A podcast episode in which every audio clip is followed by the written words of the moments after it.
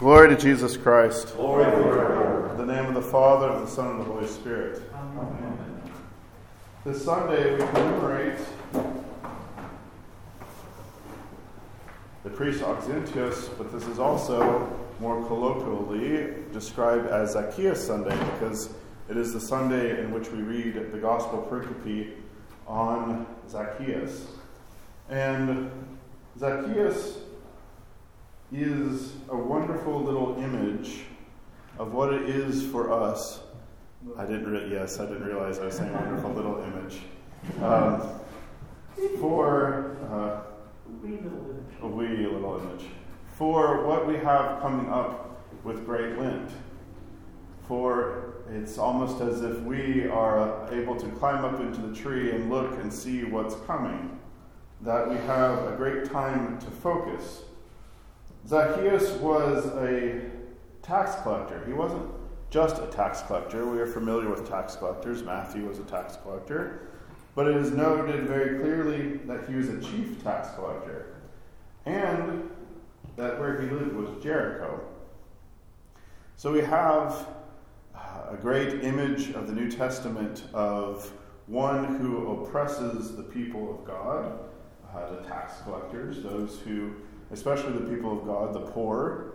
We also have one who is in Jericho, which is where the children of Israel first entered into the promised land and had to um, show, by obedience to God, the way in which they were to conquer that land, which wasn't by just showing up uh, force, by you know besting everyone on the field of battle, by go, just obedient, in obedience to God, doing things that didn't really fully make sense, like walking around the town, blowing trumpets.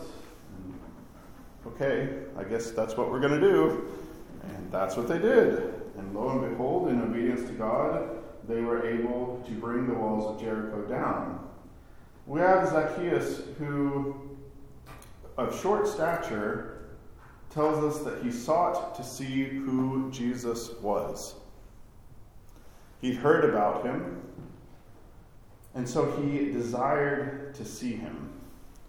And what we have coming up for us in preparation for and in the midst of the 40 days, and I'll put 40 days plus because Lent then it doesn't count, those 40 days don't count. Holy Week, much less the preparation up to that point uh, so we have a great time for us to join Zacchaeus in seeking Christ, to climb up, to kind of in some ways bring ourselves up from our day to day existence and get above all of that and look for the Messiah, to seek Jesus. Now, we all, as Christians, have sought him, we've found him, we have claimed him as it were, or rather, he has claimed us as his own, but we are always adrift. We're always coming up short.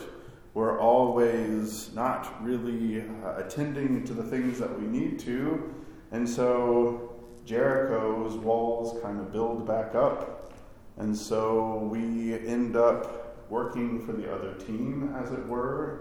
Maybe we even become a chief amongst the other team. I'm saying here, of course, not just tax collector, but as one who has forgotten who they really are. And so now we have a time of preparation, a time for us to make sure that we can get up into that tree, that we can look out, that we can truly seek out Jesus. For we know the rest of the little song, maybe from Sunday school. For I'm going to your house today, right? That our Lord wants to, when he sees Zacchaeus, says, you know, you better get down because I'm going to your house. Because our Lord promises us that he and the Father will come and make his abode with us if we seek him. And in seeking him and knocking and searching and asking, we will receive. The door will be answered, and he will come and make his abode with us. May God give us the grace of this particular upcoming Lent, may it become rather than what we had last year, the Lent that we never wanted, may it become in some way a Lent where we truly rise up uh, and follow uh, Zacchaeus up into the midst of the tree to be able to truly see Jesus uh, and have him come to completely dwell within us and make his abode with us. With his Father and his Holy Spirit, glory be now and ever unto ages of ages. Amen.